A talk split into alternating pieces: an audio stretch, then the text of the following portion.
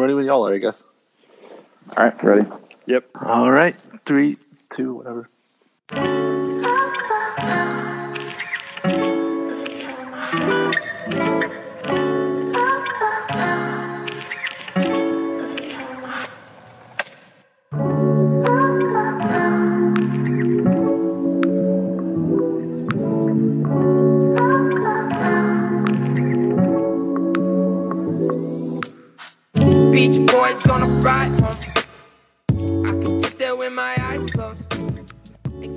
What is good, everybody? It's your boy Francis Carlotta on episode 45 of the Up and Under podcast. Today is a special episode for a couple of reasons. First off, we're starting our preseason series talking about the 15 most interesting teams in the NBA going into next year, starting with the team occupying most of the NBA headlines over the past week, the Cleveland Cavaliers. Then moving on to the Denver Nuggets, Dallas Mavericks, Atlanta Hawks, and the LA Clippers. Now, though there's no Connor Burns today, the second reason this episode is special is because I'm joined by the eighth wonder of the world, Grant Heckinger, and I'm also joined by the president of Off the Ball Network, New York Knicks super fan, one of the best NBA content producers out there, and just one of my favorite people to talk about hoops with, Chris LeBron. How are you doing, Chris? Welcome to the podcast. Man, appreciate you guys for having me on. Hell of an intro. Uh, and like I said, Knicks. Can't wait to talk about the Knicks. You know, I know they're always a hot, hot to- topic. You know, everything whenever the New York Knicks are, are involved in anything. So, uh, uh, once again, thanks for having me on, guys. I'm excited about the show. Yeah, absolutely, man. I, I sent you guys the write up for the show, and I and you probably noticed that I didn't actually explicitly put the Knicks in the show, but there's a lot of New York Knicks stuff sprinkled in because they always seem to be related to some of these teams. You know what I mean? And uh, we're gonna get into it, especially with the Donovan Mitchell trade. But before that, Grant, how are you doing, man? Good to see you. I'm doing good. Um, I didn't really have a cute intro planned, uh, but only thing to shout out is is uh, my mom's coming into town next weekend. We're going to the El- Elton Oh. John concert. Um, in case Oh. our listeners couldn't discern from my voice that I'm I'm Caucasian. Um, we are going to the Elton John concert next week. Um, so Well, shout Elton out my John mom, shout hit. out to Elton. I love Elton. I mean, I absolutely love Elton. Shout out my mom. Shout Come out. on. Yeah. Elton John transcends race. He like you should just everyone should love Elton John. Yeah. He- he's- Yeah. He, he, He's he's, universal. He's universal. Yeah, he's- yeah. Everybody, everybody love Elton. That's the man. Well, shout out to your mom, Grant. That's uh hopefully she's doing well. Yeah. All right. Thank you. Let's let's get into it and start with the Cleveland Cavaliers. Last season they were 44 and 38, eighth in the Eastern Conference last season, lost in a play-in tournament to the Brooklyn Nets, then to the Atlanta Hawks. Some key losses for them in, in terms of the roster. They lost Collin Sexton, Lauri Markkanen as a part of that Donovan Mitchell trade. And speaking of Donovan Mitchell, he's one of their massive key additions, traded from the Utah Jazz. They also signed Ricky Rubio, Robin Lopez. They drafted Isaiah Mobley in the second round and extended Darius Garland. I'm going to break this, I'll just lay out the trade really quick once again. So the Cavaliers sent to the Utah Jazz Lauri Markkanen, rookie wing Ochai Agbaji, guard Collin Sexton, three unprotected first round picks in 2025. 2027 and 2029, and two pick swaps in 2026 and 2028 for Donovan Mitchell. So I'm going to start with the, the new guest, Mr. Chris LeBron. I would love to hear your offseason grade for the Cleveland Cavaliers and thoughts about the Mitchell trade to Cleveland and for your Knicks. Yeah. So uh, grades for Cle- I give him. I give him uh, an A. They're going all Yeah. in. You know, I mean, this time last year, a lot of us weren't even thinking about the Cavaliers. They're one of those teams. You're like, okay, maybe in a few years, you know, maybe, you know, they can compete for a playoff spot. Well, they they fast tracked real quick and and they made some noise. They had a really good start. They kind of fade at the end, but you expect that with a young team like that. Injuries, And, uh, too, you know, a lot of In- injuries. injuries, Heard 'em last a lot of in, lot of injuries, said, with a mix of young players. You know that's expected, but they went all in, and this is like the first time of, since the LeBron era where they feel like you know they finally figured it out without having LeBron James, you know, in the fold. You know, it, it always felt like when LeBron wasn't there, they, they just didn't know what the hell they were doing. And Yeah. now they now it seems like okay, they drafted really well, you know, and, and they were like, okay, like we feel like if we add this player, like we can make some damage in the East. And you got to get what whether the fit is ideal or, or perfect. That's to be that's the you know that's the Sure. wait and see thing. We'll we'll, we'll see, but I, I I I think this is a great move to go all in and, and to get a dynamic scorer like that. They needed a kind of like a wing type player like that. Now he's not an ideal, you know. He, you know Donovan's smaller, but he is a dynamic player off the wing, and, and I think you know they.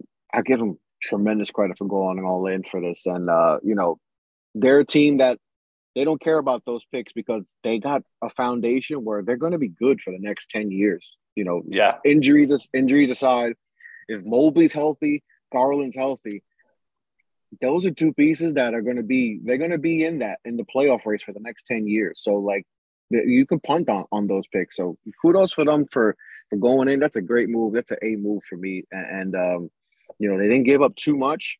You know, Collin Sexton, they were that was a guy that they were already like they weren't sure about uh, his his fit into in this team for the future. Lauri Markkanen was it was kind of like a shocker pickup for them. But um, Yeah. to be able to flip him to get a Donovan Mitchell, I, I guess I guess it wound up working out for them. So, you know, uh, good, good, really good move, and they're going all in. And I like teams that like that are, that do that when they feel like they're that close. So, you know, I give them an A for that. I give them an A. That was a very good move for them. Yeah. Yeah. All right, Grant. What what do you think, man? What about the trade and your grade for the Cleveland Cavs? Yeah, so Chris, I think I, you hit on a, a couple really good points there. First of all, the fact that this Cavs team was able to so quickly put together these pieces where they could create this package and still have a roster um, this talented around Donovan Mitchell is pretty incredible. What they've done in like a couple years. Um, that's that's like not easy to do at all. Um, for the trade itself, um, I mean, he fits their team maybe not perfectly, but fits it pretty well. Fits their timeline definitely. Young player. Um, he's on a solid long term deal and a big time proven playoff performer.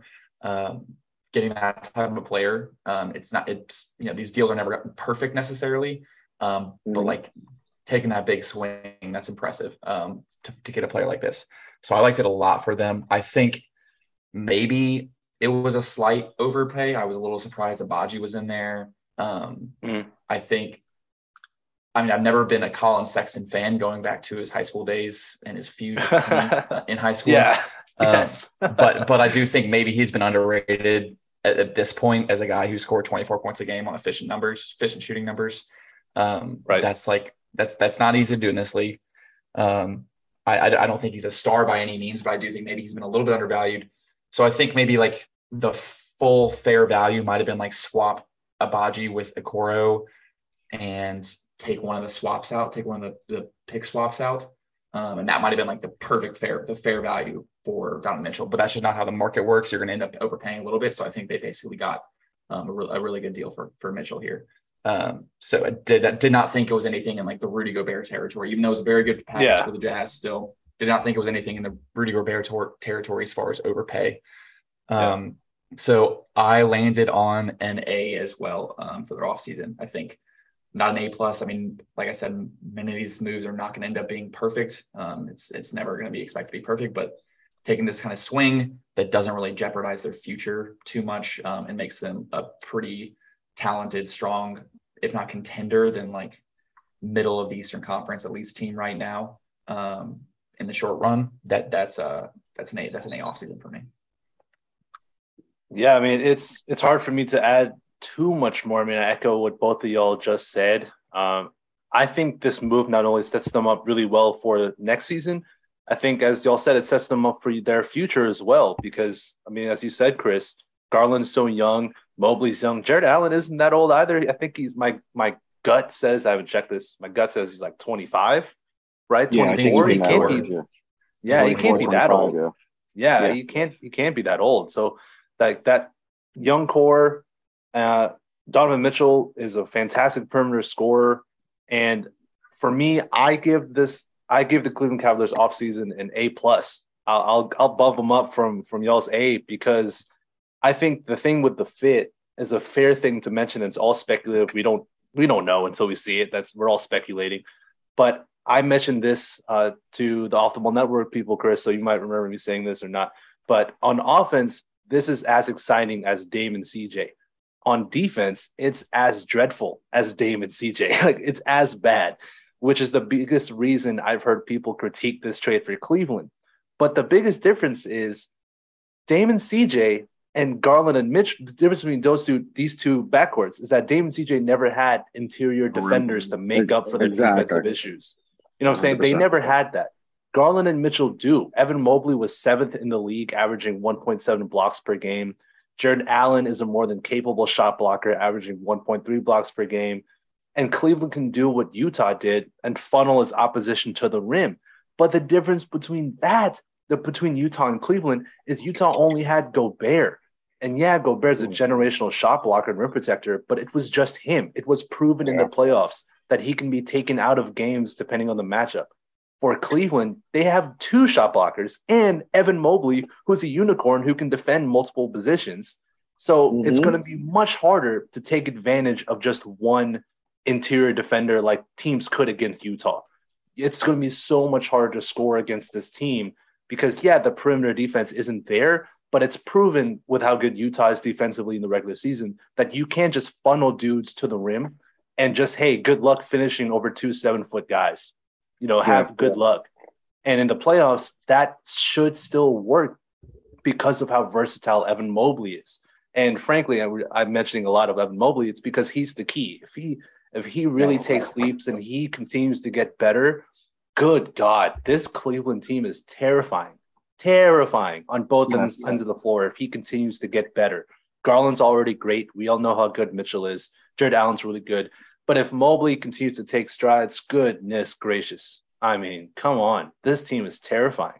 You don't even need Oh, a yeah. three. People are like, oh, they don't have a wing. They don't have a, they'll, they'll probably need Cedi Osman or Isaac Okoro, who uh, I heard on the Zach Lowe podcast, hi, Zach, again, that Isaac Okoro missed the most wide open. He either took the most wide open threes or missed the most wide open threes in the NBA last season. One of It's, those. it's probably missed because he, he doesn't. Yeah, he can't probably shoot missed. nothing. I think he Yeah, took. he I think he took the most wide open and then still made like a horrible percentage percentage of them. Yeah. on that is what Yeah, it he- yeah, he can't shoot wide open threes. So if he can make like a little more, then that makes But things he so can much better defend. for Cleveland. He can, can defend, though, yeah, which, exactly. Which, helps, So- which is gonna help. That's all Right. they need for him. Is just defend Right. on the perimeter. Exactly. Exactly. So I mean, look, I I like this Cleveland team a lot, uh, and I'm going to transition that to the predictions for Cleveland next season in terms of seeding. I think they finished third in the East, guys. I think they're better than Philly. Wow. I think they're deeper. I think they're better than Philly. That's my hot take, man. I think they're better. That I'm putting them third. I'm gonna do it. Okay, so let me talk Ooh. about the defense um, real quick. The other the other factor I don't think you talked about um, is I Donovan Mitchell's frame is much lauded, much talked about. Six ten wingspan, strong body, extremely athletic. All of us think there's no reason he shouldn't be an above average defender with that frame. But the issue in Utah has been he's been their entire offense. So I think now Yeah. a little bit Good less stress on on offense for him with this team. Hopefully, ideally, should open up him to be a better um, defender. Um, Good point. Yeah. Which would would help their defense tremendously. So with that, with like you said, the guys behind him um, protecting him, I'm not expecting a huge drop off def- defensively for them, which would be great because they were I think I think they finished like seventh in defense last year and were better for most of the season before Jarrett Allen got hurt. Um, Yeah. So they were pretty damn good defensively last year. I'm not expecting a huge drop off. Um, their other issue, depth. They have a really good, good like top six to seven, and they I think they did a good job of signing some like solid low cost backups like Robin Lopez, Raul Neto, um, guys who are just kind of not going to hurt you um, and, and are really cheap. So that's that. Those guys will like be a band aid for now. They'll be fine. That'll need to be improved in the future if they're going to be a real contender. They'll need to have better depth. Um, but right now, that's fine. That all being said, third is really high. It It's not high. crazy. It's not crazy. I think this is like the most balanced the league in general might have ever been. oh man, there are right? just so You're many good deep. teams. The So parity. So this is what they wanted. The NBA wants this. They wanted Yeah. parity. We, I feel like We've the got it. These last few years, we're getting it, and this year especially. Like, how many? There's not a lot of really bad teams. Like even the No, Detroit and Detroit and Orlando. You're like they have promise. Like they actually could be good in a couple of years. Yeah. Like they could be Cleveland.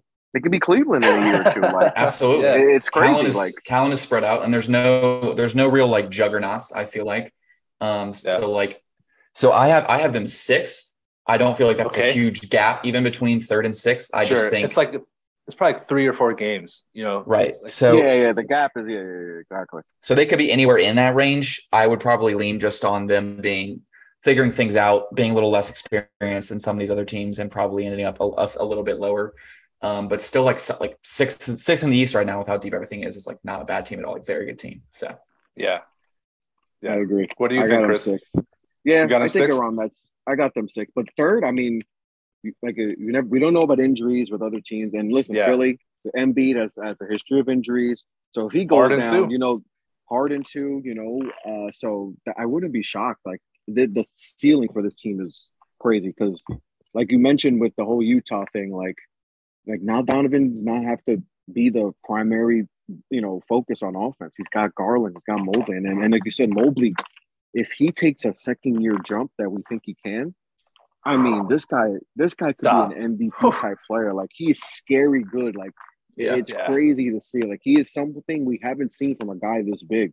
Like he is not your typical, you know, six foot eleven guy. That you know Yeah. he is something special, and on both ends too. Like, and he, he's if he takes that next jump and he's an all star level player, they, they can be a three seat. They can be a three seat for sure. Maybe even higher. Like they they have, and, and they don't need like the Okoro. Like yeah, we know he can't shoot but he can defend on a perimeter. That's the one thing he did in Auburn. He he can defend Yep. his butt off, and that's all Yep. they need. So Donovan doesn't have to worry about guarding and worry about being the primary scorer.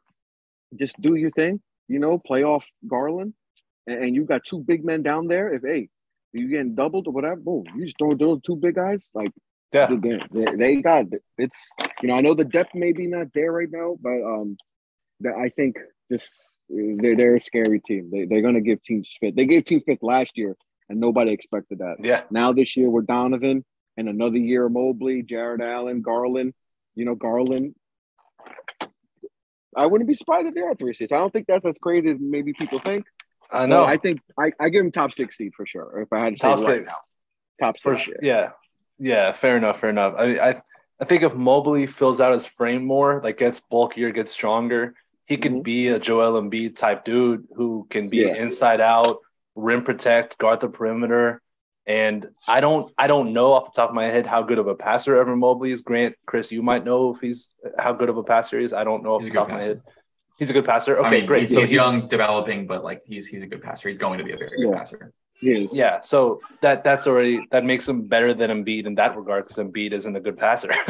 so I mean, Mhm, like yeah. Evan Mobley has it's like sky's the limit for him and how good he can be. So yeah, I, I I'm glad y'all don't think my third seed prediction is too ridiculous. Uh, we'll talk about the Mhm. Sixers in another episode, and I'll try and back up my claim why I think the Cavs are better than the Sixers. Um, but all right, so let's move on. Let's talk about the Denver Nuggets last season, 48 and 34 sixth in the Western Conference, lost to the Golden State Warriors in the first round. And some key losses for them. Uh, they lost Monte Morris, Will Barton, Bryn Forbes, JaMychal Green, and Austin Rivers. They added Bruce Brown, though, which I like a lot. Well, I'm sure we'll talk about that later. Like him a lot. Kentavious Caldwell Pope, also Ish Smith. They drafted Christian Braun from Kansas, a good pickup late in the first round Mhm. signed DeAndre Jordan, and they extended Nikola Jokic. I think uh, you may have heard of him. I think he's a pretty he's like a two time MVP. I think back to back MVP. Uh, he's pretty good. Yeah, So yeah, he's okay. So Grant, I'll start with you. Um, I want to hear your grade, thoughts, and seeding prediction. Uh, you, we can just talk about seeding just in this part because Denver I feel like it'd be a little shorter than before. But go ahead, Grant. Off-season grade and thoughts and seed. Yeah, so this is one of two teams that we're going to be talking about today where the offseason is not the biggest story for them. Um, it's more the guys that are just getting back from injury um, that are a Yep. big story uh, as for, for their next season. Um, that being said, the Nuggets didn't, I didn't know, not a lot of big names in or out, but they did shuffle their deck around. I think did, did end up with more talent um, surrounding their tier. Um, like Bruce Brown a lot. The swing, the swing point of their offseason um, could be Bruce Brown shooting. Uh, if, Mm. if his if his shooting Yeah. from the second half last year is real, then he's going to fit perfectly. If he's if it's not real, it's going to be a little bit harder to play him and Aaron Gordon together Sure. on the court. Um, so that's going to be a big swing point. KCP fits great. Um, loved the Christian Braun draft pick. They also drafted um, who am I forgetting um, from from UCLA, right? Peyton, Peyton Watson. Watson. Yeah, Yeah. talented guy. That, that's a classic um, Nuggets pick. Just kind of t- high upside talent pick there at the end of the first round. That's a very Nuggets pick. Um, Yep. Like both those draft picks, like what they did. Um, but again, like the, the big focus is not really what they did in the offseason, but who they're getting back from injury, Jamal Murray and, and Michael Porter Jr. Um, Mhm. So we'll, we'll talk more about their outlook in a little bit, but um, do unless you want me to talk about that as well right now. Oh, go for it. No, go for it. Because I Okay. mean, Well, grade it. offseason grade went with B minus. Um, again, could that could go higher depending on Bruce Brown's shooting and his fit. Um, I have them seated third in the West. Um, okay. I think they're definitely top four, and I'm just counting on them kind of being better than one of those teams, or one of those teams not one of those other three teams not um, caring as much about the regular season, maybe having some injury issues, resting some guys, whatever. Um, so I have them third. I, I mean, Jokic is the back-to-back MVP. Um, getting back Jamal Murray and Michael Porter Jr. and improving the fit around them. I, I just, I mean, I loved this team going into the season last year before those injuries. Um, thought they would have been, without a doubt, a contender. I think they're going to be a contender this year. Um, third could end up being even low, honestly, with how talented this team is and, and how well they fit together and how good Jokic is. So, Yeah. Uh, I again, I echo what you said. The the biggest thing for me is just health, as we all know. If MPJ, Jamal Murray can stay healthy, stay consistent, stay their super productive and efficient scoring selves, then we already know how good this fit is. I mean, Denver was the Denver was the trendy pick to win the NBA Finals before Jamal Murray got hurt in the basketball media. Lots of people were picking Denver to win it all, and then the Jamal Murray injury, and we all know what happened after that. But now that he's quote unquote healthy, now that Michael Porter Jr. is quote unquote healthy, if they stay that way and they stay playing at this high level that we know they they can reach, we all know how good Jokic is. I really love the mm-hmm. Bruce Brown fit. Like you said, Grant, if he can shoot, that's even better. But I still like his fit to add that level of defense because I remember when we talk about Denver before, Grant, with you, me, and Connor, I think a, a concern that we would have is their defense, especially their perimeter defense. But now I think Bruce Brown helps add that, add more perimeter defense, and KCP adds more perimeter defense as well and shooting. And I like you, I like the Christian Braun draft pick as as you mentioned, Grant. I think Denver, if they stay healthy, that's the big if. If they stay healthy, I think they finish first in the West next season. And the reason being, I think Golden State will want to rest their older guys, like even Steph, Draymond, Clay. I think they'll want to rest them later on in the year. And I don't think they care about seeding. I don't think they care. Why would they? They just won the NBA title.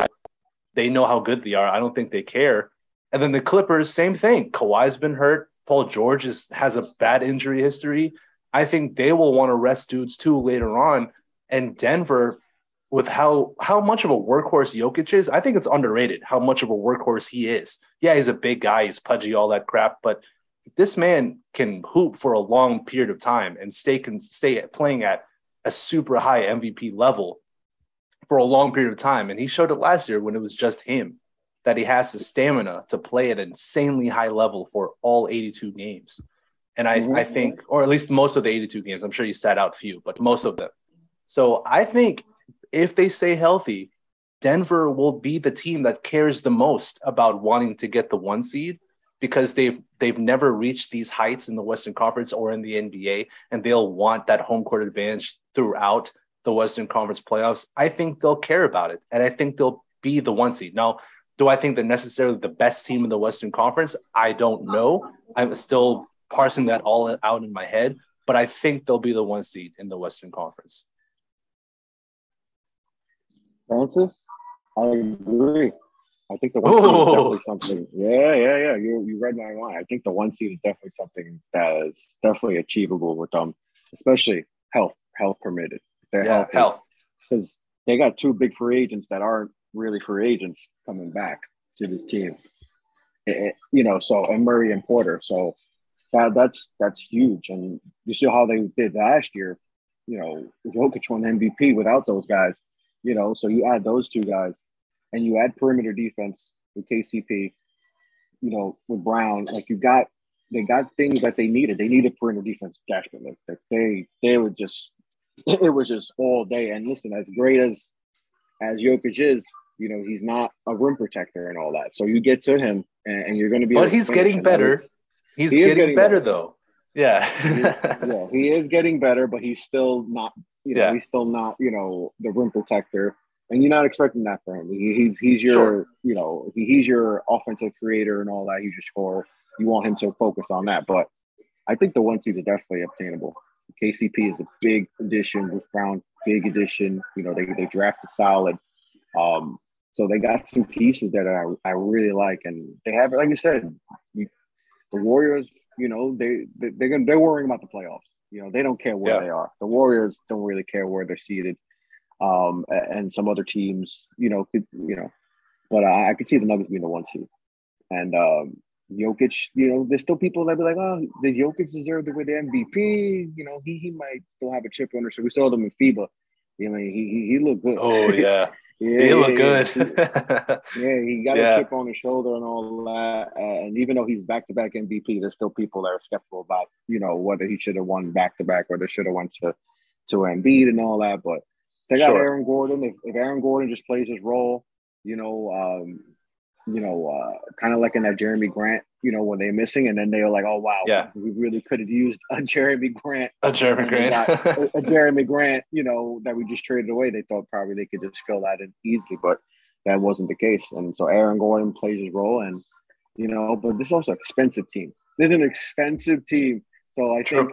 You know, they, they, they kind of got to go for it and see what happens. You know, the, the window could be could be closing quick, because especially if we don't know what kind of Murray. That's also the other thing. We don't know what type of Murray or Porter we get. You know, if they're healthy, they, they could be easy. They can be the one seed, especially with Joker how great he is. But if they're they're not those guys, especially Porter, you know, we know we're going to get one from Murray most likely. For Porter, you know, yeah. that back, see what happens. But yeah, if if we're just forgetting about injuries and you know everyone's healthy, they could definitely be the one seed. And I think they will be the one seed if if they are healthy because they got I like the additions they made, the draft picks. Um, so uh, I think I think the one seed is definitely there for them. Yeah. Grant, anything else on the Nuggets? Yeah, they I mean they clearly went for two way guys. Um, they're got more lineup flexibility, more ability to hide Michael Porter Jr. Um, and keep him from being targeted. Um, but I think that still will be will be a factor. Is Michael Porter Jr. going to be this absolute sieve defensively um, yeah. that, that, other te- that other teams can pick on pick on, and are, is he going to be able to stay on the floor from that? I, I think he's good enough good enough offensively that he should be able to stay on the floor. But if he's just absolutely getting terrorized by the other team defensively, um, that's going to hurt their playoff chance a little bit. So can he just show a little bit of improvement on that end, um, where he can hold up, will hold hold his own a little bit, um, and the other guys are going to be pretty solid around him, and they'll be good enough defensively. Um, so I think that's going to be something to watch going into the season. Yeah, and they got Bones Hyland too. And if you get a second year jump for Bones Hyland, kind of like yeah. like Tyrese Maxey, because they're, they're Ooh, very similar point. players, like Maxey and them, and, and, even like Quickley, they're kind of like the same players. Those three guys, it's kind of yeah, scary. That's a good shout. But if they if he takes that next jump too, that helps them immensely, especially with scoring. Yeah. True. You know, so you might not need Jamal Murray to be Jamal Murray, especially right away, and Michael Porter to be Michael Porter right away if Bones Hyland takes that jump, that helps a lot too going forward. Yeah, I think that's those are all great points, guys. Absolutely. Uh, all right, so let us move on to the Dallas Mavericks. Last season, 52 and 30, fourth in the Western Conference, lost to the Golden State Warriors in the Western Conference final in five games. Though they did upset the Phoenix Suns in one of my favorite moments to watch the Suns implode because I was never a big fan of the, them in the first place. So that just made me happy. Anyway, key losses for the Dallas Mavericks. Jalen Brunson signed by the New York Knicks. They traded Sterling Brown, traded Trey Burke, Mark traded Marquese Chriss, and traded Boban Marjanovic in a trade for Christian Wood from the Houston Rockets. They also signed JaVale, McGee, JaVale McGee, excuse me, and drafted Jaden Hardy 37th, which I thought was a great value draft pick to get a guy uh, as talented as Jaden Hardy in, in the second round. So that's really good draft pick. Um, I'll go first with my thoughts on on the Dallas Mavericks and an offseason grade. For me, they lost Boban, so that's immediately an F. I just don't. I'm just kidding. I don't care what happens. They lost Boban. That's already a horrible offseason. Uh, I, I give them a B minus because I like the Christian Wood trade. Uh, I'm higher on Christian Wood, I think, than others, though he didn't have a good 2022 season as as good of a 2022 season as his 2021 year. He still averaged 17.9 points per game, 10.1 rebounds, which was a career high. He blocked. He also blocked a shot per game while also shooting 39% from three, which was also a career high. He has an above average. He had an above average win share per 48 and a good true shooting percentage of 59.5. He's still a really good player, and he adds something that Dallas has been missing, especially since the swing and a miss trade for Kristaps Porzingis. I think Christian Wood can do a little bit of that role for Dallas, and he can rim run, he can pick and pop, he can spot up on the perimeter, he can get at his own bucket. I think he's a really good player, and I think he helps Dallas a lot next season. But the only reason why I give it a B minus is because I'm still, I was hoping for more from Dallas. I was hoping for a splashier move. I was hoping for something more energizing for that fan base and a more legitimate number two next to Luka Doncic. Because yeah, Christian Wood's good, but I don't think he's a true number two player. Excuse me, true number two player on a championship winning team. And Christian was probably like a three or fourth best player on a championship team. And I was hoping Dallas would really make that move, like like Chris you mentioned before with Cleveland going all in for their for that dude Donovan Mitchell. I was hoping Dallas would do something similar. Now, would it would it have been for Donovan Mitchell? Who knows? Maybe a CJ McCollum, you know, maybe a Brandon Ingram, maybe a whatever. You can just talk superstars and on the trade market for, for a while. But I was still hoping they would have done something else more flashy because Luka Doncic is special, guys. He is, we all know that. He is mm-hmm. just stupid good at the game of basketball. He's basically a little Jokic, and little is funny because he's like six seven. he's just a shorter version of Jokic, and so damn smart. He's incredible. He is so so good at the game, and Dallas is going to have him for a very long time. But that's what that's the thing when you have a generational type superstar like Luka Doncic, it's building around him properly. It's getting the right dudes around him, and I'm still yet to see Dallas really do that for Luka. They tried it with Kristaps Porzingis. We all know how that worked out. I but them trading for Christian Wood doesn't even signal to me that they're that that was an attempt to get him a second guy because I don't think Christian Wood's good enough to be the second guy. So that's why I give him a, a B minus. It's fine. I like Christian Wood. I like I like this Dallas team. Love Luka Doncic, but I was hoping for something bigger. Uh, what do you think, Chris? Offseason grade and, and and thoughts on the Mavs? Ah, I think they're going to take a big regress. They're going to regress Ooh. big time. And we've seen this before, where like teams like that that have like you know dominant, you know, scores, you know, primary ball handlers. Like we saw that with Portland a few years back. They went to the Western Conference Finals and then they regressed. Mm. Uh, and and it's kind of similar to that Portland team. They didn't make much change, you know, that much great changes. But in this Dallas team, like yeah, they Christian Wood is a nice player, but you know, I don't know if that's enough. You know, yeah, Yeah. You, you, you get some perimeter shooting, but you know, and, and some pick and pop stuff. But losing Jalen Brunson is going to be absolutely massive. That is a massive loss for them losing Jalen Brunson. Like how he played with and without Luka on the court, and just that leadership he brought. And he's a winner. They're losing the Yeah. guy who has a winning. men- He's won everywhere. He's Villanova, two-time national champion, and that's why I'm, I'm I hyped about him coming to New York because he's bringing that winning mentality to New York. But I think they're going to take a step back. Now, how far back? I still think they're a playoff team for sure, but they, they could be one and done the playoffs. You know, I just think Yeah. the reliance on Luka is yes, he's that good and he can carry a team, and we've seen him do, do it. You know, since he's been to the league, we saw it against the Clippers. You know, you know, in the in the bubble and all that what he's done, but um, they're going to take a step back. You know, uh, for sure. You know, Tim Hardaway. We don't know what kind of Tim Hardaway we get. He was not. He, I don't even think he played in the playoffs last year. So Yeah, he's going to have to take the load and is he that dude that he could be, you know, the second, you know, your second leading scorer and all that? You know, they added some size, they added JaVale McGee and all that, and that's good with Luka. but he's good in like 10, 15 minute spurts.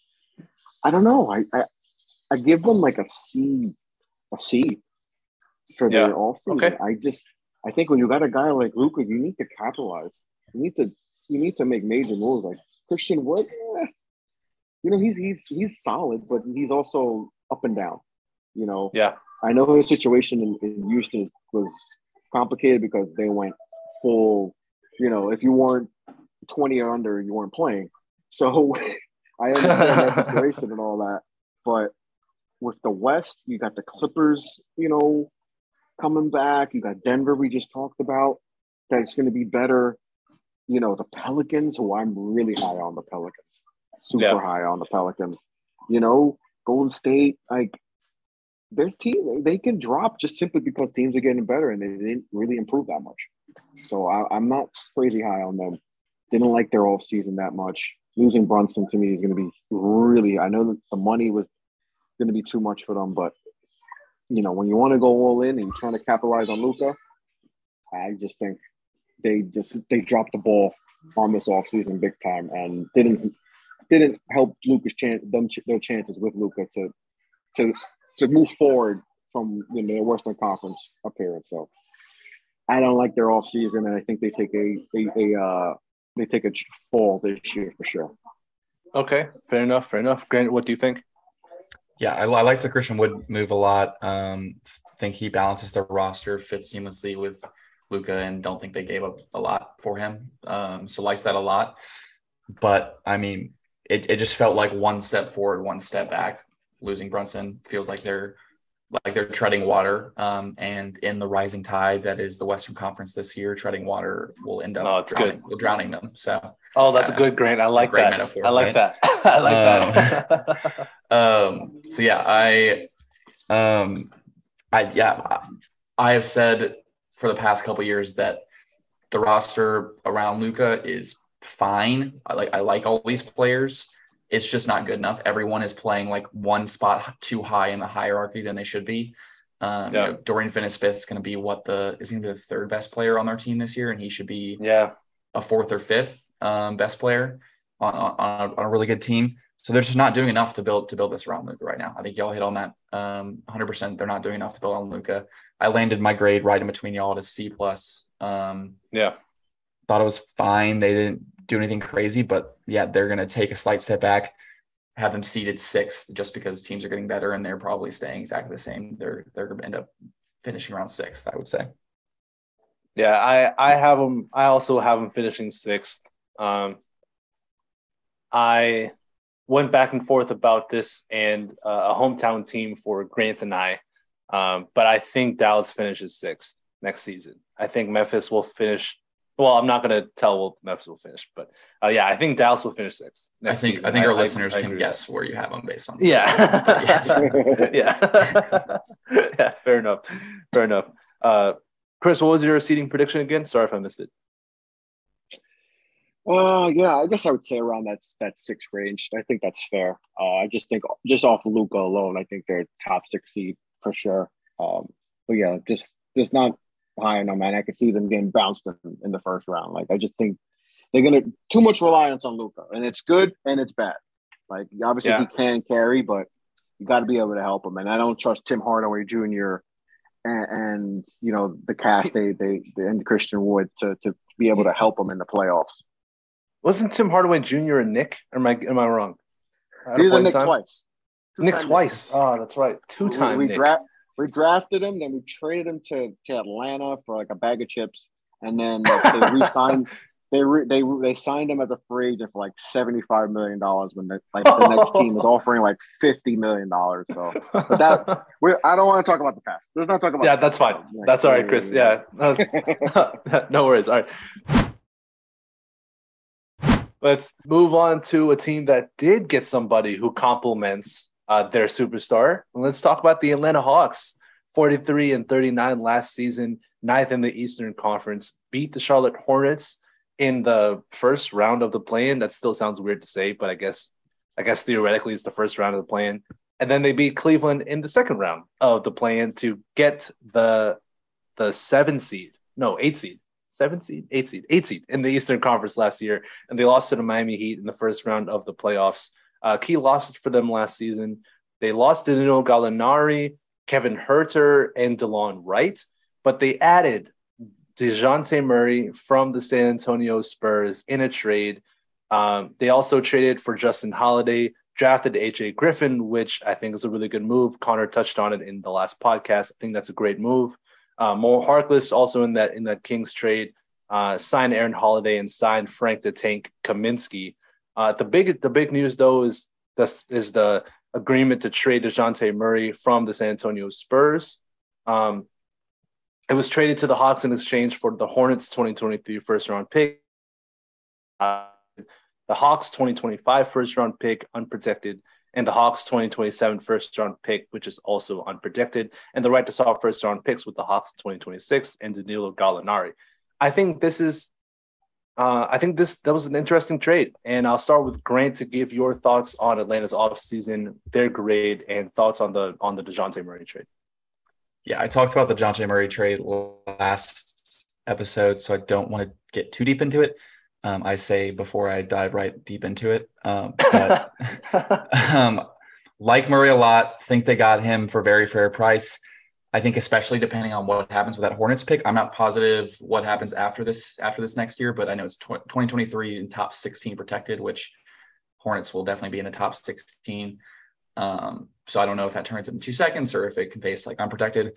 Depending on those protection, how those protections work, um, if it, if it's the, the former of those options, the two seconds, um, then that could end up being really excellent value for um, Dejounte Murray um, there. Uh, like I said last episode, though, not a hundred percent sold on his fit, um, but it is a big talent upgrade without giving up Collins, Hunter, um, or Capela. Yeah. And then if, if I'm wrong about the fit, and then Trae and Trae accepts more of an off ball or more off ball possessions, then uh, that that could be pretty scary um, which I could definitely be wrong about that. I just think it's it's one ball, and these guys. Dejounte Murray's not a natural off-ball player. Trae Young has shown no inclination to want to play off the ball, so I think there could be issues with that. But if that's wrong and it's just like two dynamite playmakers who are playing off each other, and then he improves their defense greatly, then this could be pretty scary. Yeah. Um, the Huerter trade, I'm lukewarm on, but not like a massive impact there. And then drafting AJ Griffin and then also signing Aaron Holiday. Those I thought those were both really smart moves that push this to a definite B plus for me for their offseason grade. Um, that being said, I have them seated. This is just it sounds crazy, I, it, but I have them seated seventh, and I and I just yeah. don't. It's just hard. It's just hard to put them higher. And they could like if the fit works out, it could be up to like fifth or something like that. But it's just a really deep conference. It's, it's a really deep league, and it's a really deep conference, and I have them moving up one spot, even though I think it's a really talented team. Um, so I, I don't know. I guess I hope I'm hope I I hope I'm wrong about that, and I hope they're better than I think they're going to be. But I just I think there's more established teams. The Nets could. Who knows what's going to happen with the Nets? That's kind of the wild card there. Um, we'll talk about that more in another episode, maybe. Um, but yeah, yeah we will. S- seventh right now. Yeah, I I also give him, uh, well, I'll, I'll, give him an A minus uh, actually, uh, because I, I like the Dejounte Murray trade just slightly more than you, Grant. Uh, did you, just that, mentioned, did you just change your pick on change that grade on the fly just to be one? Yes, just to be me? one, just just a smidge higher okay. because I do like the okay. Murray trade a little bit more than you. Uh, so I'm going to give it an price A minus. Right. I love that. Yeah, yeah, exactly. Uh, so give it an A minus because I, I just think Atlanta has been struggling so much on defense and they needed perimeter defending so damn bad. And the Dejounte Murray, I mean, he's an elite defender. He's an elite perimeter defender. And he's also basically a triple double threat. He averaged like 23, 8, and 9 last season. Like he's he's damn near a triple double threat every time he steps on the floor. Like like you said, Grant, he's a massive talent upgrade. And I I think Trae Young can I have I have faith in him that he can play off ball because all he has to do is watch Steph Curry film like, watch how Steph Curry runs around the court, and if Trae Young can get his conditioning up to to a place where he can uh, start moving off ball, because it takes a lot of effort, as we know, it takes a lot of work to to move off ball. And if he can get his body into a place where he can do that comfortably and know how to work off ball screens, roam around, roam around without having the ball in his hands. And I think that would be awesome, as you said, for the Hawks screen. And I think he can do it. I have faith in his ability to do that. And I just really like the DeJounte Murray fit. I think defensively helps them so much. And I think he helps them on offense. I mean, we've talked about adding a secondary playmaker next to Trae Young for a while. I think Grant, you harped on that about the Hawks like a year ago. That they they I wonder if they should have a secondary playmaker. Well, they have one. They have a secondary playmaker and someone who can take a little bit of the load off of Trae Young. So yeah, I think the fit is really good. But the thing is, like you said, Grant, I I don't see how they finish higher than seven. I mean, maybe six, maybe. But like I like the Bulls slightly more than Atlanta slightly.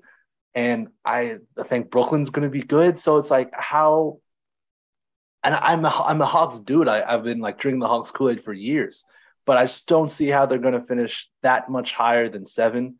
Um, I'm with you on their ceiling. Their ceiling's probably five or six, but I, I also will have them them finishing seventh in the East next year. What do you think, Chris? What's what's your thoughts on on the Hawks? No, obviously the, the Murray move was was a very good move because they needed defense, definitely, and that's that's definitely a plus that they.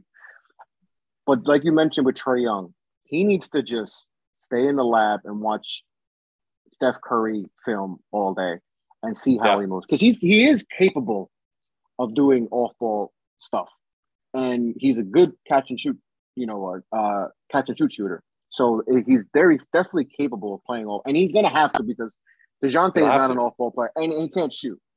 No, you know Dejounte can't shoot. I think he's a what a below thirty three uh, three point shooter, so he he's not going to be the one that's going to be able to create off the ball and all that. So it's going to have to be Trae Young, not all the time, but he's going to have to be a majority of him playing off the ball, and I think that'll benefit him a lot because I think he's going to get a lot more open looks. You know, because if the Dejounte's collapse in the defense, you know, now that's a lot of that's Trae Young's going to hit that, and his percentages are going to go up because he can't hit. He hits the open three like butter. So, yeah, I think that. But to me, the chemistry with this team, going with John Collins and all that issue, and I feel like that's been an issue for like some years now. You know, yeah. with the Collins and Trae Young and all that, and they brought in some guys, um, you know, with the Huerter trade that are solid, but who are they better than right now? Right now. Like with all the teams in the East that have made improvements and all that, like who are you taking out? So I think yeah. they're going to stay. I think they stay put. To be honest. Damn. Um, okay. I I think they stay put. Um, because like I like Chicago a lot. I love Chicago last year, and I think if Lonzo Ball doesn't get hurt, I think that you know the Bulls would have been way better. And, and just looking at, and you still got to put like I think they stay put or maybe even fall. You know, because yeah. Cleveland's better. Cleveland too. Yeah. Yeah, like yeah, and, you know, you still got Washington in the mix, Knicks are in that. Like, it's it's if there's a team that's going to fall, listen, every year there's a team that falls, right? Yeah. looking at I'm looking at the standings right now. There's always that one team that falls. I think they're the one. I, I there's there's some chemistry issues that's bigger than what we even they even know about with the Collins and Trae Young and all that. DeJounte is a very good player, but I also think he's a little bit overrated. A little bit overrated. I think people have overrated him a, a little bit. How that dynamic works is going to be the thing. But everything else, I just the chemistry, I don't know. They they we saw it last year, even two years ago when they went to the and that's another team like like that's kind of in like Dallas, like yeah. Portland, those teams that that just sneak up on, on on you and they oh wow, they're in the conference finals. Yeah. Atlanta, they had chemistry issues that year too like the beginning of the season was rough. And, and, it seems like every year they're getting off to a rough start. You can't do that this year. You, you can't do that this yeah. year. So they're gonna have to figure that out. Uh, so I do like the Murray move. I think it was a good move to get someone to help Trae Young because defensively he's I mean, it's rough. It's rough watching him play defense. That helps. it's really rough watching him play defense. But I just don't think I even with the move, I don't know who they're better than. That they were they were the eight seed last year, right? I'm looking yeah. at the seven teams above them. I don't think they're better than any of those seven teams, and that's not even including Cavaliers. I don't think they're better than Cleveland. Yeah, so that's a good shout. And Cleveland so was below them. Yeah. Yeah, yeah. So the Cleveland finished night. They lost, you know. So yeah, I think they're the ninth, tenth. I think they're a back in play in team, and I I think that's where they're going to be at. Again, I think it's uh, around 44 wins. Around yeah, I think they might be the same. Uh, I just don't think they're better than a lot of teams ahead of them, and that's Cleveland, the Knicks. I mean, I think the Knicks might be a little bit better than them. Not even just putting my own. I just think the Knicks might be better. Come on, man. Come Yeah, on, yeah, they man. might be better. They might be. They might be. Come on a good day, they on, might man. be. But, on a good day. uh, on a good day. But I don't know. I'm not crazy. I'm not crazy about this team as a whole. I think, I think they got a lot of, you know, the they got some good young pieces. They drafted, you know, Jalen Johnson last year from Duke, and Right. and, and AJ couple Griffin. Dookies. AJ Griffin and, Dookies, but- and Jalen Johnson. But but we haven't seen heard much about Jalen Johnson. Didn't play a lot last year. AJ Griffin needs a lot of you know he has an injury history. Got to see how he acclimates. He's not a defensive player at all, at all. And um, I think that's a pure upside. But uh, losing Huerter is going to be huge for them. I think that's going to be a huge loss for them. You know, with his perimeter shooting and all that. So I don't, you know, John Collins thing. You know, how's that going to work? I don't know. You know, uh, Yeah. I think they stay put. I think they stay put around that eight to ten range. To be honest. Yeah, I, sh- I should have expected that type of answer coming from a Knick fan about the Hawks. that that that that really I should have you know what? expected. I With the, saw with the that coming. whole with the whole Trae Young stuff, I was like, "Hey, we should not be cursing this man out because he's gonna cook us." And when they when we everyone was like, "Yo, uh, we want Atlanta," I was the one person. I was like, ah, "Atlanta's playing ball right now. They they cooking right now." So you know, uh, but uh, I think the Knicks could be. It could be better than them. Could be if everything goes right. If RJ takes the next step, but that's probably just my my Knick hat going on. yeah, But, uh, yeah, that, Atlanta, Atlanta's just they're they're tough.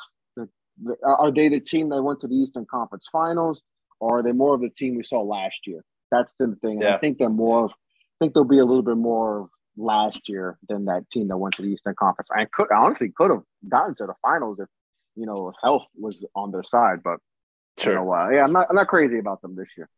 Don't tell the Okay, hoopers. fair enough. The Yeah, hoopers they're wrong, yeah.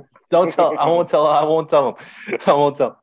Chris, let me disagree with you on one point before Connor's uh, head gets too big. The the Wizards are not still in the picture. Um, the Wizards Yeah, are not, I don't are not know. part, are not I part of this maybe. picture. I said, hey, Wizards Nah, not part come of this picture. No, no, they're, they're out. no. Hey, Porzingis, Porzingis look good. He looked good. If he's finally stays healthy after year eight, you know, he can finally. Oh, you know, man. he can finally live up to Oh, that expectation. boy. Um, yeah, but I, I was thinking maybe maybe we're like overrating the Bulls here, but I mean, yeah, like healthy Lonzo, Caruso, and Pat Williams, they're still gonna be solid. They're still Like good. it, it's just it's a tough it's a tough beat for the Hawks. Like, yeah, I, I, you're right. Like yeah, seventh seventh could end up being high for them. Um, Yeah. yeah, and they could be theoretically better, but it's just they might stay put because just everyone above them is just Sure. better. it's just Yeah. better. Like I, I can't see. I'm looking at it like I don't see who they're better at right now. They could be better as a team, but are they better than the, every all the teams above them? I, I don't think Right. so. Right, and that's like I said, that's not including Cleveland. You know, so yeah, yeah, they, that's- they're yeah. tough to tough to digest. The Atlanta. That's the hard part. That, that that makes me sad as someone who's been on this podcast talking about the Hawks for about three years. It makes me sad to be more realistic about them saying, yeah, I just don't think they're gonna be as, as good. like I just don't think they're they're as high as uh as they as they might hope they will be. Uh, all right, so let's move on to our last team, the LA Clippers. Last season, 42 and 40, eighth in the Western Conference, lost to Minnesota and New Orleans in both play-in tournament games, which was surprising to me, but they did. Then Minnesota celebrated like they won the World Cup. I mean, it was the wildest celebration after winning a play. I just don't. Okay, we'll talk about Minnesota another time.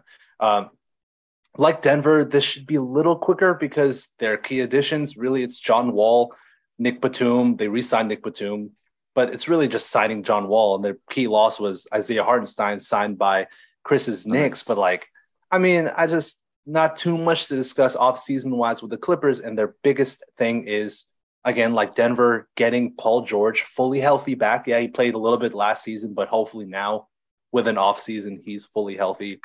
And a certain Kawhi Leonard, the claw.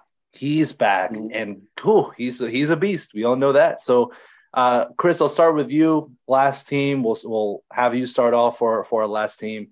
Give your off-season grade, thoughts on the Clippers, and seeding prediction for the LA Clippers. Man, all right. I'm just gonna go off the jump. this might be a hot take, but I think the Clippers finally get it done, and they win the whole damn thing. Oh, Yeah. oh man. it's a feeling I've had for for a few weeks, and Wow. I, I I'm gonna go with that. If I have to do go hot takey, I'm not a hot takey person, but I I, know feel like they this is going to be the year they get it done. I trust that Ooh. Kawhi is a, full year away. The knee is, is going to be healthy. Paul George, fully healthy. Adding John Wall, motivated John Wall, who just kind Yeah, of right. got like, you know, blackballed for two and a half years. Um, I still he think he has game. You know, Zubac is a good player. You know, Covington, you know, got rejuvenated because it felt like when he was with the Sixers, he kind of fell off. right. I like this team a lot. I think they, I think, I think they get it done this year, and I, it's just a feeling I've had. I don't know why, but I just feel like I feel like everything's gonna come. I love Ty Lue. Absolutely love Yeah. Ty Lue. He is such Love a good. What he's had to deal with, especially last year, to take that team to be an eight, like that's like that, that's hard to do, especially out west. Like I like this team a lot. Batum is solid. You know, uh, he kind of got a rejuvenation when he went to the Clippers after just stealing money from Michael Jordan. you know, so like I like this team a lot. I think Kawhi is coming back with a with a vengeance, Mhm. and obviously health. We like we talk about with Denver. It's all about health. We know All that. about health. But if we're gonna put health health, aside, I think they I think I think the Clippers gonna get it done this year. That's my hot take. I'll start off all with a bang. I think the Clippers get it done. it. They win. They they win a champ. Like the owners ready. They got the new stadium that that's being built, state of the art. Like I'm thinking about all the positives. Like they got all these good things coming. They're gonna finally get away from the Lakers and being the, the little the little stepbrothers at at at, uh, at uh that's not even Staples no more. It's at Crypto Arena. Yeah, crypto. They're gonna get whatever. Yeah, they're gonna they're gonna come out with a bang. They're gonna get they're gonna win a championship and and and, uh, and, and go into that new building soon and, and, with a banner there. I think they get it done this year, guys. I think they get it done. That's that's my take. And this year, uh, seeding, I think they'll be the top three seed. You know, because they'll Yeah. obviously they're gonna have their load management. So I don't think they're gonna they don't care about being the number one seed and all that. They just it's about getting to the playoffs and, and finishing it. The the the the sour taste of the bubble because they, could they should I had them winning it that year. They should have won the championship that year. That should have Yeah. been their year. They should have easily won that year. You know, they were the best team in the West. I think that sour taste of that and just like everything going on with injuries and all that, I think Kawhi is motivated. He looks good. He looks good. And we know when he's right, he's a top five player in this league. You know, he's Yeah. a superstar. And we know Paul George is one of the best players in the league. I know Pandemic P. We're gonna keep that in the past. No Pandemic P this year. We're gonna get PG thirteen, and we're gonna get the claw. John Wall motivated. Ty Lue at the helm. I think they get it done this year, guys. Championship. Yeah, I, I there's a part of me that hopes you're right just to see what an what a playoff parade would look like for the Clippers. You know what I'm saying? Like mm-hmm. who is gonna go to that in LA?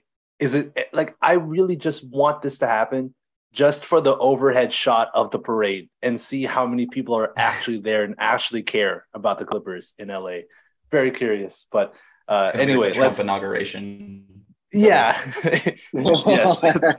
it's gonna be that would be like interesting that. to see. But I think Yeah. they got a nice fan base. I think they got a nice amount of fans. Maybe Yeah. maybe because the Lakers just over over you know bloat because they are the team in LA. But I think they got some fans out there. I'll, You know, I'll be 15 real with to you, 20 man. of them. It's like the Nets out here. Uh, It's like Brooklyn out here. Like it's a Knicks town, regardless of how bad we are. For sure. Like It's it's, Knicks still it's it's probably 75 25 or maybe 70 30 out here. Maybe Yeah. even more. And I think it's probably it may I don't know about the Lakers Clippers. I'm not I'm maybe you you're from the left coast, so maybe you know Yeah. a little bit more about like the like the like the uh the percentages wise, but like for here, Brooklyn, right, it's not even close. Like it's do- predominant. Like I have all the team. We have two teams in every sport. That's the like Yankees Mets is probably split in the middle. Jets Giants probably the same thing, split in the middle. But Knicks Knicks Brooklyn is it's not even close. It's it's definitely Yeah. seventy percent Knicks fans here. I, I don't know I- how it is I the think it's- Clippers and I think it's 70 30 in, in LA too. Um, probably. I, my, my guess is 70 30. And yeah, the Clippers has been a, a, along the ride along on the ride with the Lakers in Staples for a long time. I'm just going to keep calling it Staples Center because I'm it's just annoying. So they they've been in that stadium for a long time. Uh, but the Clippers, as we know, have been so bad for such a long time too. So they were never ever relevant in LA ever, not just in LA but in the NBA at, at just period. Mhm. Um, and then even when they had Flop City with Blake Griffin and Chris Paul, um, yeah, they started to get more popular, but they're all a bunch of fair weather fans, and frankly, they're all rich white people. So they're they're all they don't know they don't know basketball. Uh, anyway, so uh, Grant, I'll give I'll give it to you. give your off season grade thoughts on the team, and where do you think they'll be seated next season? Yeah. Um, huge fan of the depth building moves they made during the last season. Which obviously didn't happen in the off season, So that's not really going to affect my offseason grades here. Um, but I was just happy that like Steve Ballmer was rich enough to say, fuck the luxury tax. Um, hang on to hang on to everyone Hey. except except Hartenstein, which I think is like a fair loss. Really good, really good backup center. Congrats to the Knicks on getting him. Um, but you know, you can understand that one sacrifice, that's fine. Um, I gave them a C, not really as a negative, but just that they didn't do like a whole lot in the offseason. Most of their stuff came um, during the season um, and getting Kawhi and P- PG back. So really, they're just in wait and see mode, staying steady, um, seeing what they have. And I, I've heard a lot of people calling them the favorites um, going into the season. I'm more in like wait and see mode with them as well. I think um, as talented as they are, I just want to see these guys stay healthy, be on the floor together for a while, see how all this talent meshes before I go like proclaiming the favorites. I think they're maybe the most talented roster in in the NBA right now. Um, but I just I just want to see how it all works before I go and claim the favorites. That being said, their talent and depth is really hard to ignore, and the West, while very deep, up especially up at the top, it, there's not really any like juggernauts or anything. So I felt like 2nd Mhm. second seed was appropriate for them. I gave them second. Um, I think yeah they they could end up being a little bit lower because like you said, Chris, they won't care that much about the the regular season. Um, but they're going to stay within that top three range probably just just on talent alone. Uh, but we're to see we'll see if they can stay healthy a whole season um, in order to make it all the way. But um, I just I just want to wait and see what they got. Yeah, I mean, I I agree. I agree personally. Chris, go ahead. Sorry if I cut you off. No, no, I, and I, I understand that 100 percent as far as like the grades and all that because they didn't really do that much. You know, they just extended a few guys, and their moves are they get a Paul George back healthy, and they get Kawhi who missed the whole year. So that that they didn't really need to make moves. Those were their moves, getting those two guys back. Then that's huge. And I don't necessarily think they're for the favorite. I just think, I think at the end of the day, that I think You should have a gut feeling. I, This is I just it, it, it's been my I don't know how it's just a feeling I've had. Like every Yeah. day I wake up, I'm like I think about the NBA all the time. So I'm like, who's gonna win it? I'm like, I don't know why, but I feel I'm feeling clippery. I'm feeling like the Clippers Feeling are finally get it. I'm feeling very clippery. Like I'm thinking about like, you know, we all think about I think about the NBA all the time. Like, why are Yeah. ranking like all this? I'm like, at the end, like who's gonna who's gonna win it? I'm like, I just got this feeling about the Clippers. I could be wrong. I could be really wrong because they've they've shown it that they haven't got it done, and Yeah. they have shown they haven't been healthy, especially Kawhi and all that. But I, I feel like they they have the pieces to do it, and I, and I trust Ty Lue. Um, he's a tremendous coach. He's one of the best coaches in the league. I He feel is. like he's, he's so underrated, and what Yeah. he's shown, you know, um, you know, with this team, without you know, with all the injuries, he's done a, a hell of a job. But I, I just really like this team, and the West is very top heavy. I feel like, like, and we still got teams like Memphis. We still got to see, you know, how Ja, you know, now Ja's like the focal point. Like, everyone coming for Ja, they know, and Ja's talking. And, Yeah. You know, and you know, and that that there's gonna be more eyeballs on Memphis because of Josh talking and all that, right? And what about the Warriors? Is, is this finally? Listen, I counted the Warriors out last year. I thought it was it. It was over. So that's it. Yeah. They proved me wrong. It couldn't, you know, but see how they are, you know, see how because they've been through the rain, man. They but every year they're playing hundred games and going into the playoffs, deep playoff runs. you know? Absolutely. How how do the, how do they young guys progress? Because they need those young guys, the Wisemans, you know, Kumingas, the Moody's, you know, how how does Poole come back, you know, um, contract year and all that? Like, how do these guys progress? They need those guys to step up, you know. and, and the Lakers. We don't know what the hell the Lakers are. Yeah. what are the Lakers? You know, so Yeah. there's a lot of que- I feel like there's more question marks out west than there is out east. You know, so that's why I'm like, I feel like the Clippers are kind of under the radar. No one's talking about, and I feel like it's gonna they're gonna they're gonna click. Kawhi's gonna get them going. PG and John Wall motivated. That's why I like them a lot this year, and, and I think they get it done. But you know, uh, it's gonna be. I can't wait, guys. I, I can't wait for the basketball season. It it's it's around the block too. It feels like it just ended. We just saw the Warriors, know. you know, hold the trophy and all that. But man, I I, I really can't wait because like we talked about earlier in the show, parity, guys. It's usually like okay, we got we got Cleveland, Uh, and and maybe maybe maybe Toronto, maybe, and then out west is like all right, the Warriors, and then whoever. Like it doesn't really matter. It's the Warriors. Now it's like, you know, we got multiple teams out east. Can Boston come back? Philly, you know, Toronto. Like we got so many. And then out west, like out west, Miami like, Mo. what, five. Miami Mo, yeah, we got Miami. I forgot about Miami. We got Miami and all that. Like, you know, Milwaukee, you know, Chicago, Brooklyn. Like, Yeah. Brooklyn can if if that's the ultimate chemistry. Like, you know, I was talking about chemistry before with with the with Atlanta.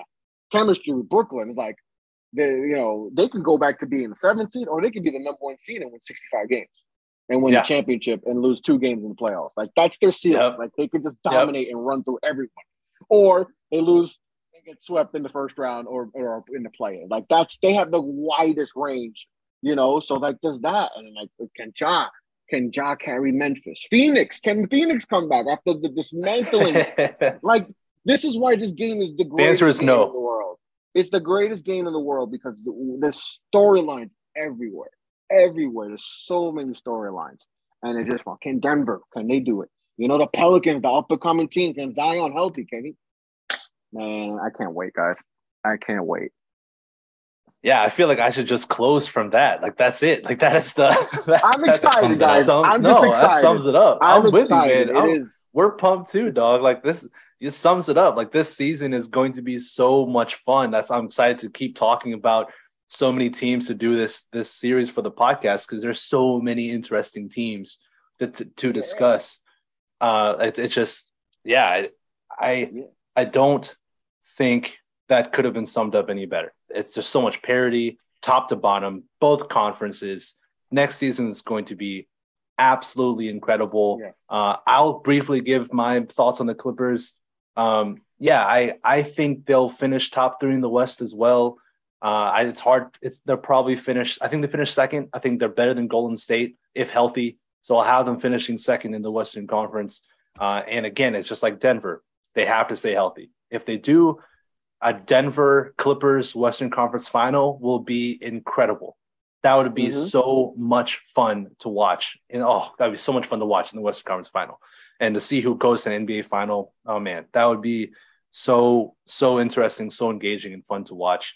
And I think that I mean that is my prediction for the Western Conference final, barring health, if they both both teams stay healthy. Um, so yeah, this Clippers teams will be fun. But basically, to wrap up this episode, if we can just clip what Chris said and put it here and just like play, have it play twice, like that, that would be the wrap up of the episode. There's there's so much parity. There's so many interesting teams. So I'm excited to kick off this series of our 15 most interesting teams of the of the NBA season. Grant, do you have any parting thoughts before I fully wrap up?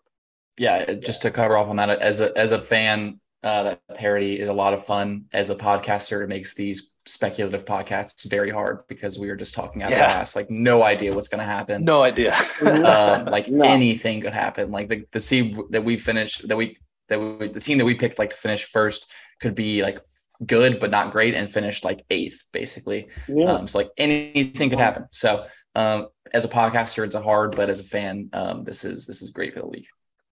Oh yeah. Yeah. Even the bad teams. Even the bad teams are interesting. Even the bad teams, Yeah. Even Yeah. the bad teams are interesting. Houston's interesting, you know. The Kings are interesting finally. Like this, even like you know, Orlando, the Pistons. Like it's man, it's going to be a great season. And there's teams where where we're, we're not even thinking about like can beat Cleveland.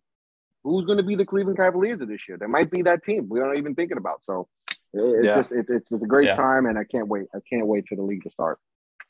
I, I agree, man. I can't. We all can't wait for the league to start. Uh, and Chris, thank you so much, man, for joining us on the podcast. It, it's it was an absolute pleasure, and we definitely will have you on again soon.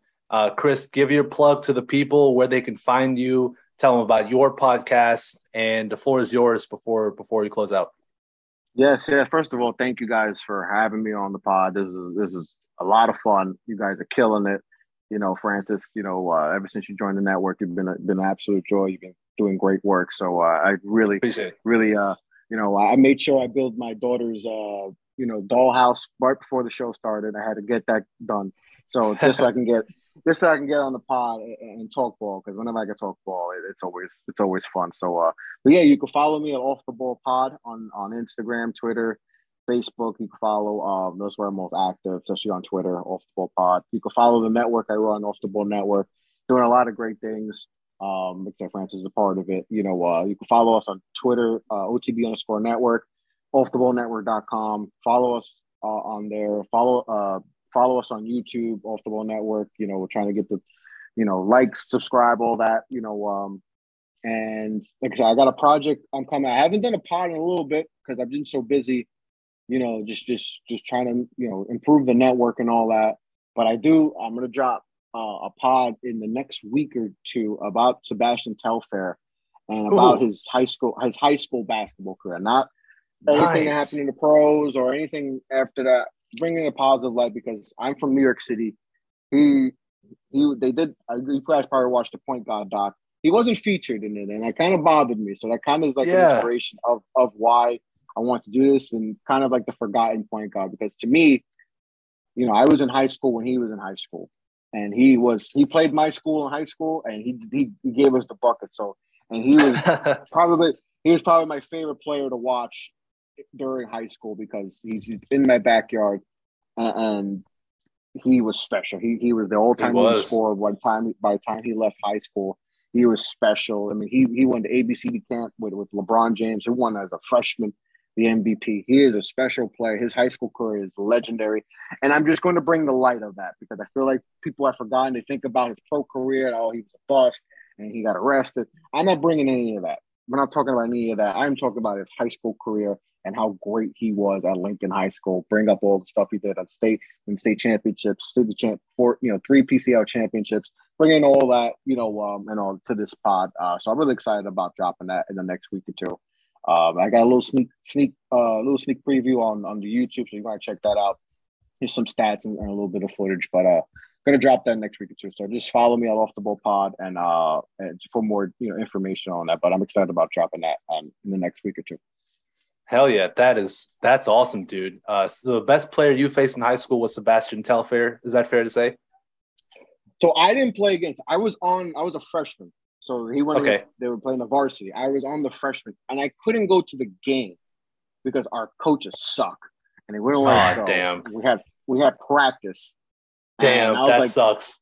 we we were bad. We were bad. We were bad. We were not good on the JV. Like we were like we probably had like three wins. We were like three and like fifty. We were bad. But I was like, I don't Yeah. care. I want to go see Bassy play. Like we want everybody wanted to go see him play. And I think they were playing uh, the game in Brooklyn because it was the first round of the playoffs. So I think it was a home game. I think they had uh, like before they go to like the the Garden. I think the Final Four is at the Garden. So the beginning games Yeah. are at the home the, the higher seeds home home gym. And I was like, we I want to go. I don't care if I got to take 18 buses. I want to go to this game because it's it's it's going to be crazy.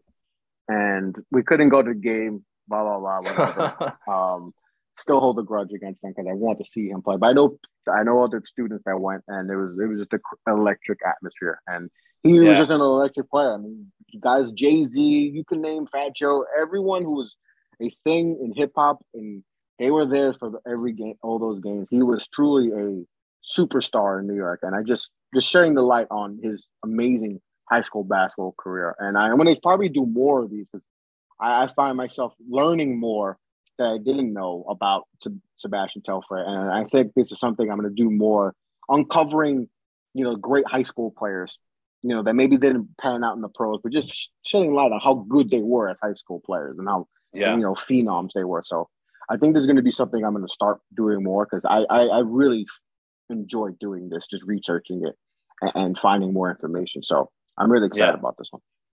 No, that's awesome. That's that's really fantastic. I'm looking forward to that. I'm sure Grant is as well. Uh, so again, thank you, Chris, for joining the podcast. Grant, thank you for coming on, man. Always happy to see you, talk to you, and to all the listeners to the Up and Under podcast. Be sure to rate the podcast, give us five stars, subscribe to the podcast. You can find us on Apple Podcasts, Spotify, and until next time, everybody, peace. Pool days, hot tops, with my blue face, ice pops. I'ma make a shoelace, necklace. Yeah, we whipping pops on Lexus, and I'm skipping school days, mic drops. Eyes on summer like Cyclops. Yeah, we falling off the sidewalk. Mama wants a home for